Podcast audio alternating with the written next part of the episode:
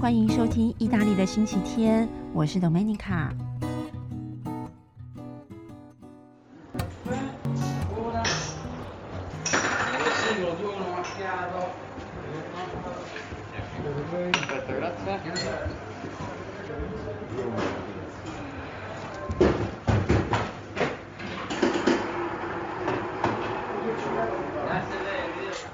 听到刚刚的声音，猜得出来是在什么地方吗？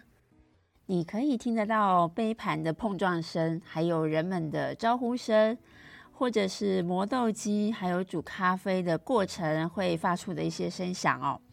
这个就是一般意大利咖啡吧最常听见的声音。今天第二集的节目也算是正式的进入主题性的内容，而且吃吃喝喝哦，或者我们要说是饮食文化，是了解一个地方最容易进入的途径。每个人都要吃都要喝嘛，所以我想跟大家从意大利人是怎么吃早餐以及喝咖啡开始聊一聊。一般呢，我们在意大利旅行，大概饭店都会提供早餐，尤其是四五星级的饭店，原则上都是自助式的早餐哦。那选择性也相当的丰富，有热食啊，也有冷盘，或者是各种新鲜水果等等。那这种情况你就不用太烦恼早餐要怎么解决了。但是如果你选择的是 B N B 或是民宿的话，早餐可能就相当相当的简单，或甚至有一些是没有附早餐的。那这个时候你就可以尝试看看意大利人的早餐。意大利人的早餐不可或缺的就是咖啡，咖啡也算是意大利的饮食文化里占非常非常非常重要的元素之一哦。所以我觉得咖啡这个话题是非常值得一起来聊一聊。好的，首先我们先从早餐开始。通常意大利人的早餐就是一个牛角面包配卡布奇诺，卡布奇诺。呃，就类似我们的烧饼跟豆浆一样，是分不开的经典组合哦。牛角面包的意大利文是 cornetto，cornetto，c o r n e t t o。当然，它的外形看起来其实跟我们熟悉的法式可颂非常的相似，不过事实上还是有一些区别啦。那简单的追溯到历史故事。意大利的牛角面包以及法式的可颂，其实都是源自于维也纳的一种新月形的面包，叫做 Kipfel。呃，后来这个由于维也纳与威尼斯的商业往来频繁，所以这个 Kipfel 面包哦，在一六八三年的时候传入了威尼斯，并且呢，从威尼斯当地的烘焙师傅改良成有甜馅的牛角形面包，后来就渐渐的广受欢迎了。那至于法式的可颂，则相传是一七七零年代的时候，我们的玛丽安东尼从奥地利嫁入法国王室之后传入的。相较于意大利含有这个鸡蛋成分的牛角面包，法式的可颂其实只有在表面上涂上蛋汁哦，所以这个可颂的口感事实上是比较轻薄，而且比较松脆的。好，那其实再再说下去可能会没完没了。我们先回到意大利的早餐跟咖啡哦。意大利人喝咖啡吃早餐的地方叫做 bar，b a r bar。这个 bar 听起来很像，我们会直觉的觉得是酒吧的意思，但是在意大利其实就是咖啡吧。我们一般讲的这种呃家附近的街角的咖啡吧哦。我们到吧里面可以看到堆放着满满不同口味的牛角面包。那这种以牛角面包来说，最基本的口味有巧克力，还有奶油、柑橘果酱，或者是没有馅料的全麦等等。那还有就是 意大利的国民榛果酱 Nutella 哦，这个如果大家对于这个意大利的呃一些甜点哦比较有在注意的话，就会知道 Nutella 这个。品牌，呃，如果在规模比较大或者是口味比较多的咖啡 bar 里面，你甚至也可以看得到，譬如说白巧克力啊、开心果啊，或者是莓果酱，或者是蜂蜜的的不同的选择。那如果不懂意大利文，也不用担心哦，你可以直接从露出面包上一坨馅料的颜色来判断口味哦。像是巧克力，当然就是巧克力色喽。那黄色的是奶油，还有透明橙色的就是橘子果酱。努黛拉的颜色就比巧克力淡一点点。那开心果就是稍微暗一点点的绿色，当然不是每个意大利人都一定会选择牛角面包啦。你可以看到，其实还有很多其他的面包或糕点。不过总之，其实都是甜的。比如说，呃，有这种圆形或者是方形，嗯，包了葡萄干和奶油，或者是巧克力豆的面包，哦，或者甚至是甜甜圈，还有蛋糕。所以意大利人早餐其实就是吃甜的居多。当然，我们现在聊的是哦，在外面的咖啡 bar 可以吃到些什么样的早餐，这就不包括有一些家庭里早餐可能也会吃像是麦片呐、呃玉米片呐、yogurt，或是咸食，例如炒蛋啊、火腿 cheese，或者是三明治哦，搭配果汁啊等等。所以当然也不包括我们所谓的这种饭店早餐哦。虽然甜的面包搭配卡布奇诺是普遍的早餐吃法，但是呢，到了每一个地区，其实因为都有各自的这种饮食文化，所以也会与一般我们所说的意大利早餐有一点点的不同。在这边呢，我先给大家补充一个概念哦，我们现在所说的意大利这个国家是在一八六一年才产生的。在这之前呢，这整个意大利这块土地长久以来其实经历了不同的国家和统治者，例如说北方的萨丁尼亚王国啦，呃，或者是东北部是属于奥地利，那南方的话就是叫做两西西里王国，甚至罗马当时还是教宗的属地哦，是直到一八七零年革命军才进入罗马，而且到隔年才正式的把罗马定为首都。所以，其实我们可以说，意大利是一个相当年轻的国家，也因为它不同的历史背景，造就了很多的饮食文化。其实，我们想一想，台湾小小的土地就已经有很多各自的饮食习惯了，所以也不难想象，意大利各区会有各自不同的特色了。那话说回来，意大利某些地区还是有自己独特的早餐吃法。我在这边跟大家举两个我我觉得相当特别的例子。第一个是位在意大利半岛的西北边，靠近南法蔚蓝海岸接壤的地区哦。这个区域的形状是狭长形，它叫做利古里亚大区。里古里亚哦，里古里亚这个区域。那这个大区的首府是热那亚，这边这个大区其实有一个非常知名的旅游胜地，就是五渔村哦。如果各位曾经有来过意大利旅行，也许也曾经去过五渔村啦，这样我们大概就知道这个地区的地理位置是哪里了。利古里亚最引以为傲的在地美食之一叫做佛卡恰，佛卡恰，也许你听过它的翻译名称就叫做佛卡夏。这是一种撒上了粗盐的香料面包，而且是经过当地认证非常非常严格的。哦那这种面包带一点点咸味，而且吃得到盐粒哦，盐的颗粒。在利古里亚的咖啡吧，你可以找得到用佛卡夏面包怎么吃呢？沾着卡布奇诺哦，或者是咖啡牛奶的这种呃早餐的吃法。那其实这种吃法对于其他地区的意大利人会觉得，呃，蛮奇特的哦。因为咸的面包配卡布奇诺可能会有点难以想象啊。因为在大部分人的既定印象里面，卡布奇诺配咸食似乎是不太科学的。就是说呢，如果你在旅行意大利的时候，在一般的咖啡 bar 里面点一个呃，例如火腿三明治配卡布奇诺。旁边的意大利人可能会觉得，呃，哪里怪怪的哦，这种油油咸咸的味道会残留在咖啡里面哦，不太不对劲，不对劲哦。但是在利古里亚就不会，佛卡恰哦，这个佛卡夏是利古里亚当地人的骄傲，百搭，而且永远吃不嫌多，所以这个是我我在这边举的第一个我觉得比较特殊的例子。接下来，另外一个也非常非常的有趣。我们来到了意大利南方的西西里岛。西西里岛呢，是我个人相当相当喜爱的大区，而且西西里岛是一个物产很丰饶的地方，食物非常好吃又多样。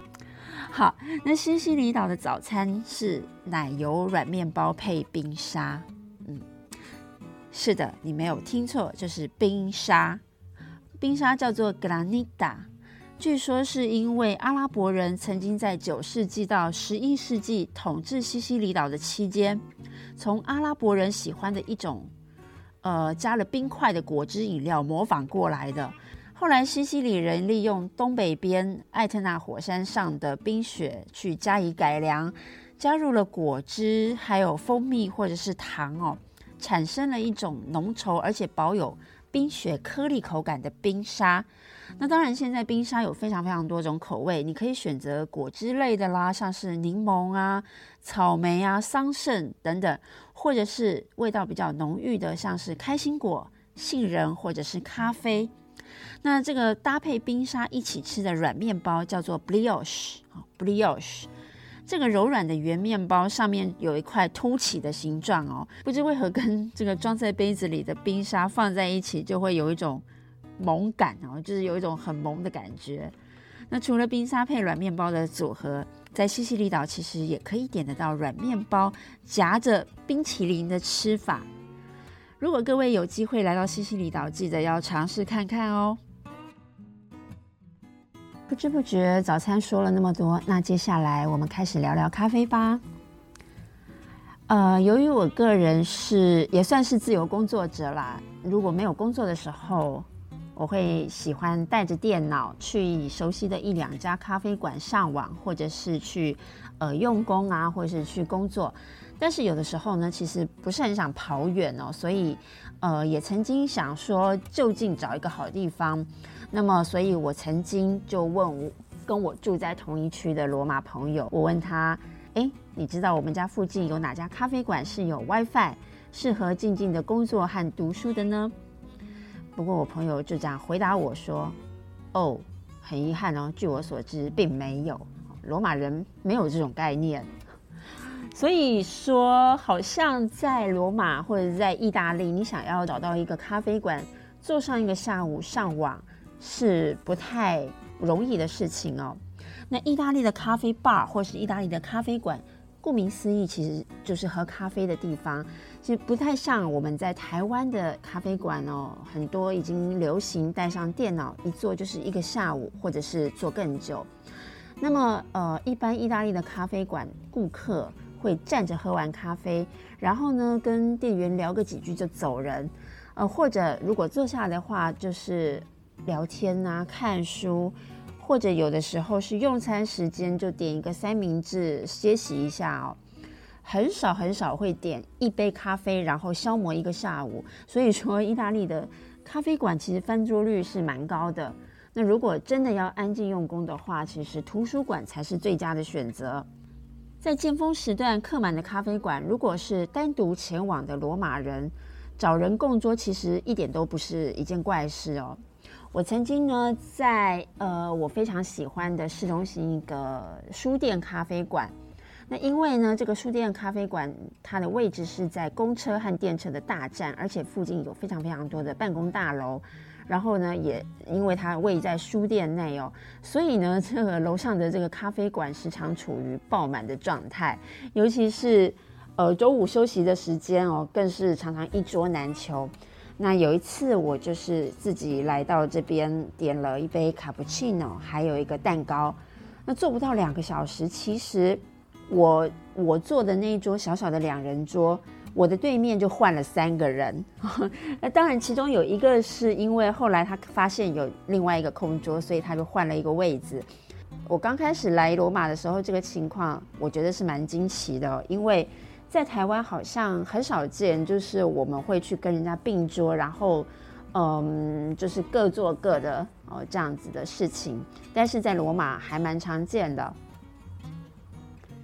不过近年来呢，因应了游客以及许多远距工作者的需求，有一些大城市也开始出现了提供网络的咖啡馆。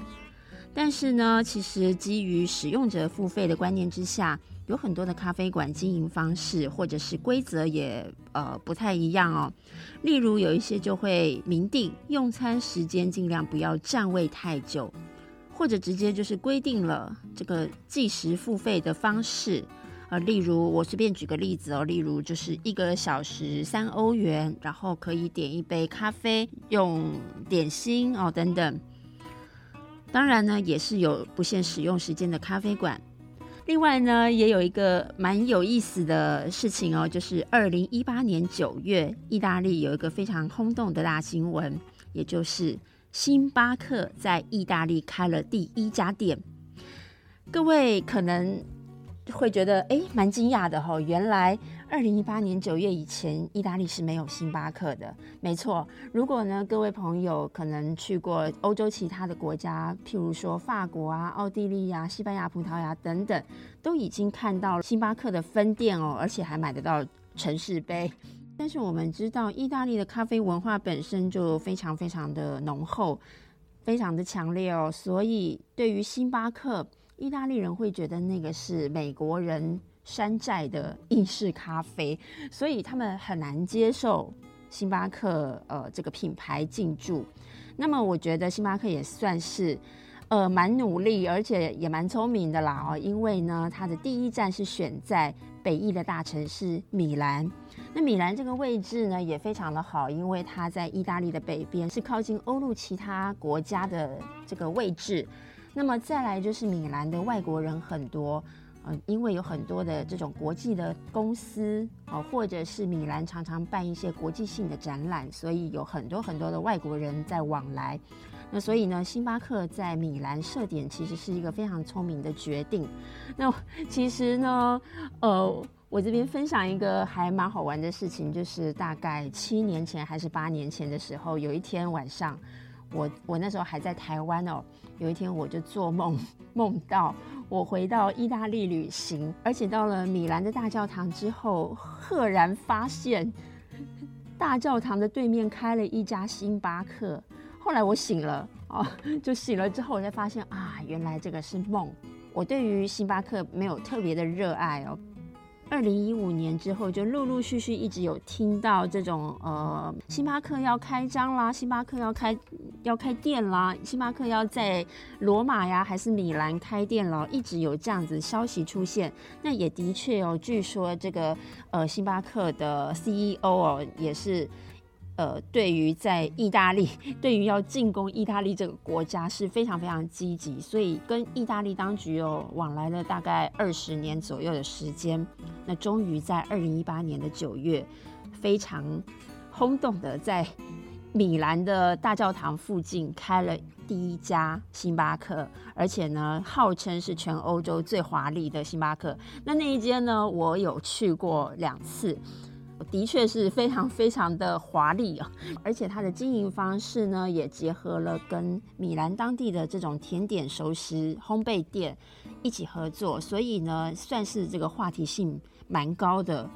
好，所以呢，其实诶，说到这边，我想大概会不会有一些朋友觉得非常的惊奇？原来二零一八年九月以前，意大利是买不到城市杯这种纪念品的哦。聊完星巴克，我们回到意大利的咖啡文化哦。前面也稍稍有提到，就是意大利人是站着喝咖啡，他们的习惯就是站着喝咖啡。去咖啡吧目的就是八卦呀，要聊天啊，吃的吃个早餐啊，或者是喝杯咖啡这样子的目的哦，并不会坐下来非常久的时间。那甚至哦，有一些咖啡馆。是没有座位的。我这边举一个非常有名的例子哦，如果大家曾经来过罗马，或者是未来有机会来罗马旅行的话，会知道罗马有一间非常非常知名的咖啡馆，在万神殿附近，叫做金杯咖啡。也许来过意大利的朋友也曾经有去过金杯咖啡哦，你会发现金杯咖啡这样子有名的咖啡馆，它并没有座位。即使是有，也是近几年摆上几个这种长凳哦。哎，不过其实因为最近疫情的关系哦，我前几天到金杯咖啡是户外，它呃已经放了几张很小很小的小圆桌。但是呢，在以前其实金杯咖啡馆是没有座位的，所以甚至是像这样子的一个习惯，已经非常非常深入意大利人的生活方式里面了。那一杯咖啡不到一欧元，或者是就刚好一欧元。那卡布奇诺可能就是一点五欧元哦，甚至譬如说，在我住的住宅区路边的咖啡馆，可能就更便宜，有一点二、一点三欧元都有。所以人人都喝得起，这是生活里面不可分割的一部分了。那像历史悠久的大城市，例如罗马、威尼斯或是佛罗伦斯，都有超过上百年的经典咖啡馆哦。呃，像罗马的话，非常非常有名的就是古希腊咖啡馆。那当然，这些经典的咖啡馆，因为它有这个历史在里面，有历史背景、历史故事，甚至有非常独特的壁画呀、装潢等等。那当然，这些经典咖啡馆的价钱是比较高的，因为它有它的历史感，以及也许有一些会有穿着正式服装的服务生在为你服务。那但是呢，一般大众还是习惯去 bar，也就是我们所说的这种路边街角的咖啡馆。台湾流行意式咖啡馆已经将近二十多年的历史了。例如说，早期台北的台师大、台大师大文青区哦，或是之后到海景咖啡，以至于遍布全台的星巴克等等。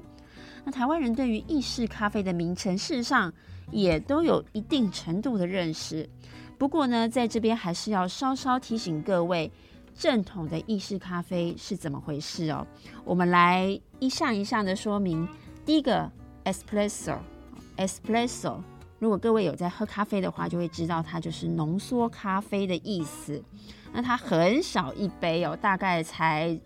二十几、三十 CC 左右哦，所以。可能有一些朋友对于意式咖啡比较不认识，第一次喝到浓缩咖啡会觉得非常的讶异，我会想说，哎，我我到底有没有点错？Espresso 浓缩咖啡它就是这么小一杯，那意大利人会直接说咖啡，像是我们一般直接到这个咖啡 bar，如果你想喝 Espresso，就会直接说，哎，我要一杯咖啡这样子，就是小小的一杯，一口就解决。整天的每个时段都可以点，尤其哦，意大利人很喜欢餐后来一杯，为什么？因为意大利人相信这是可以帮助消化的哦。再来，我们讲第二个是非常受欢迎的卡布奇诺，卡布奇诺。那卡布奇诺的做法还有标准，其实也。有许多的争论哦。我自己个人曾经在台北的意式咖啡馆打过工，那当时呢也学习了意式咖啡的制作方式。我曾经听过很多业界的咖啡师们哦强调，卡布奇诺它的比例基本上就是浓缩咖啡以及牛奶还有奶泡是一比一比一的比例，就是各占三分之一哦。但是呢，这其实很难说，因为每一家的咖啡馆都有自己的风味。我这边提出一个数值标准哦，给大家参考，就是根据国立意大利咖啡研究所的标准，卡布奇诺是一份二十五 CC 的浓缩咖啡，然后呢兑上一百 CC 的冷牛奶，那这冷牛奶要打发膨胀到一百二十五 CC，并且产生泡沫之后。倒入咖啡杯里面，与浓缩咖啡融合在一起，颜色会很像天主教方济会的一支分会，哦，叫做加布浅会的修士那种深褐色的帽子。那意大利人并没有太过在意拉花这件事情哦。当然这几年因为为了增添饮用的乐趣，很多意大利咖啡吧台的师傅们也会开始去学习拉花了。原则上，意大利人并不会在餐后喝卡布奇诺。还有就是我们稍早提过的卡布奇诺配咸的，对于很多意大利人来讲是觉得很奇怪的一件事情。那再来第三个，我们来讲咖啡 latte 哈，咖啡牛奶，其实也就是我们所熟悉的拿铁。那拿铁其实这个字呢，就是源自于 latte，但是呢，latte 这个字在意大利是牛奶的意思，所以如果这个要非常注意哦。如果各位来到意大利想要喝咖啡牛奶，请讲全名哦，一定要讲咖啡 latte 哦，咖啡 latte，千万不要只讲我要一杯 latte，否则你只会得到一杯牛奶。那这个还蛮有趣的哦，因为实在有太多太多太多的外国观光客犯了这个错误哦，所以现在有一些比较机灵的这个咖啡师傅，如果听到外国游客跟他点哦，我要一杯 latte，他会很慎重的反问说：“你确定你要的是咖啡 latte 还是 latte 呢？”所以。大家要记得哦，要如果你要喝咖啡牛奶的话，请务必务必要说咖啡 latte 哦，不要只讲 latte。那么再来第四个叫做咖啡玛奇亚朵咖啡 macchiato，嗯，这个名字你在星巴克可以看得到，它会翻译成咖啡玛奇朵。在星巴克的咖啡哦，我们会讲说它是非常非常花式的，加了一些，比如说榛果呀、呃焦糖啊等等这种不同的糖浆。但是在意大利没有这种事哦。你如果要点咖啡 macchiato，这个咖啡事实上它就是浓缩咖啡，再加一点点的奶泡去点缀。那通常它的价钱跟浓缩咖啡是一样的，而且意大利人也不会加香草糖浆，也没有焦糖糖浆哦。所以，跟这个习惯喝星巴克的朋友们要提醒，那绝对不是跟星巴克一样的玛奇朵这样子的咖啡。再来第五个叫做 Americano 咖啡 Americano，或者是我们直接讲 Americano 也可以。这个其实我们听到就会跟美国很像，就是我们一般会翻译成美式咖啡啦。但是，呃，这事实上就是浓缩咖啡再加热水。哦，把这个浓缩咖啡的这个浓度冲淡，就是 Americano。好，以上呢就是我大概跟大家先介绍几个基本款的意式咖啡。也许有一些朋友也听说过，如果在下午的时间点卡布奇诺或者是咖啡牛奶，会被意大利人耻笑。不过，就我所看到的啦，其实很多意大利人他也没有在管什么时段的，只要想喝，你只要不怕是会胀气，就直接点了也没关系。但是，当然，当然啊，意大利大部分的意大利人在下午或是晚上的时间，还是习惯喝 espresso 浓缩咖啡的哦。另外呢，我们在意大利的 bar 喝咖啡，基本上不会像台湾一样有主动给水或者是提供。提供水这件事情，但是呢，在罗马以南的 bar，通常我们可以另外跟吧台人员需求一小杯的水，又或者是呢，有一些比较高价位的历史咖啡馆，在送上咖啡的时候也会附上水。不过呢，有一个很特别的，就是如果你去拿坡里哦，就是南部南意的拿坡里，我们知道拿坡里披萨的那个拿坡里哦。那无论你是点最基本的 espresso，或者是其他的花式咖啡，吧台人员都会在送上咖啡之前，主动先送上一杯水。你知道为什么吗？根据拿坡里人哦相当自豪的一种说法，品尝咖啡对于拿坡里人是件大事，所以呢，在喝咖啡之前，必须先清除口腔内的异味，然后再享受咖啡的美味。所以。这正确的顺序就是先喝水，再喝咖啡。这听起来是不是很像一种晋升仪式啊？而且呢，我觉得这个要对自己的咖啡非常有信心，才会做到这样的程度。各位如果有机会到拿坡里，也可以去试试看哦。那当我在十几二十年前来意大利的时候，其实意大利的咖啡 bar 并不会有太多的所谓的。冰咖啡或者是特调的咖啡哦，我们在意大利其实喝不太到所谓的冰拿铁啊、冰卡布啊，或者是冰香草拿铁等等这样子的调味咖啡。通常意大利的冰咖啡就是冰镇过的 espresso。但是由于这几年因为天气的变化哦，意大利的夏天也是越来越热，所以。在南部也常常会有一些冰的特调咖啡，是加入譬如说蜂蜜呀，呃，加入杏仁糖浆或者是牛奶等等，加了冰块的冰特调咖啡。如果各位来到意大利想要喝冰咖啡，也不妨试着问问看店家，说不定你还可以喝到特调哦。聊到特调咖啡哦，我曾经在 Facebook 的粉丝页发过一篇文章。也引起了不少的讨论，甚至还有来自各界的批评指教哦。那在这个节目，我也提出来把这个经验跟大家分享。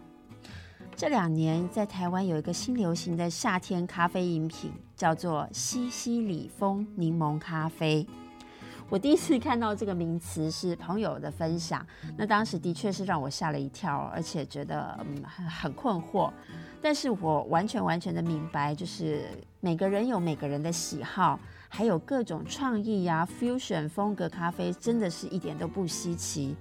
但是别说是西西里岛了，我个人从来没有在意大利喝过柠檬咖啡。甚至是有卖这个花式调味饮料的咖啡馆，我也没看过。当然了，我没有看过或是我没喝过，并不代表它不存在。但是为了求证，我当时也在西西里社团发问了这个问题，就是柠檬咖啡是否存在？我们知道，全意大利人，当然西西里人也包括在内哦，都喜欢咖啡，还有南意也有盛产非常美味的柠檬。但是呢，西西里人对于我这个问题，柠檬咖啡是否存在，有些什么样的回应呢？我觉得他们的回应非常的有趣哦。呃，大部分可能就是回我一大堆的问号，或者是就是非常斩钉截铁的说绝对没有啊，从来没有听过。好，这是什么都市传说吗？但是也有一些很有趣的，呃，这个实用型。很实用性的这种留言哦，就是说，哎，柠檬加咖啡那个是奶奶留下来治头痛和宿醉的偏方，或者是呢，呃，当你宿醉想吐的时候，加几滴柠檬汁到咖啡是可以缓解的，但是前提哦是不能加糖，有效，可是味道非常恐怖。那也有些人打趣的说，啊，头痛喝这个，我不如去医院吧。那也有一些正面的啦，就是曾经也有这个西西里的朋友回回复我说，嗯，我有喝过咖啡吧台特调过的，其实还蛮特别的哟。所以呢，我在这边再次再次的强调哦，就是个人有个人的喜好，我也完全明白各种调味咖啡的存在。而且其实呢，如果你想要在冰咖啡里面加火龙果，我也是无所谓啦。哎。不过我觉得讲到这个，我忽然觉得，呃，如果把火龙果加入鲜奶油，然后放在冰咖啡上头，淡淡的甜味，还有这种红润的颜色，感觉好像也是不错哈。好啦，其实我还是要说，到了西西里岛，大家可别在咖啡吧指定西西里柠檬咖啡，因为你可能只会换来老板或者是吧台师傅一脸困惑的表情哦。好的，早餐和咖啡的话题到这边结束了。我今天要教大家的意大利文单字也不难，而且每一天都会用到哦，就是 buongiorno，buongiorno，就是早安或者我们讲日安的意思。也就是说，白天从天亮到下午大约三四点以前都可以说 buongiorno。那这个字其实是从两个不同的字组合而成的。前面的 born 哦，b u o n born 就是祝福安好的意思，而后半段的 giorno g i o r n o giorno 就是一天一日，其实等同于英文的 day 的意思。所以我们讲呃 buongiorno 的英文对照就是 good day 的意思。这样有了解了吗？好，希望大家喜欢这次的节目。如果各位想要对今天的节目提到的资讯有更多的了解，欢迎再到我的 Facebook 粉丝页“意大利的星期天”，我会补充这次提到的一些图片还有文字，让各位能够对这次的主题有更深的印象哦。那下一次我会跟大家分享罗马有关的电影。也就是推荐大家来罗马旅游之前，或者你想要了解罗马的文化，可以去看看哪些电影，那就敬请期待喽！瞧瞧。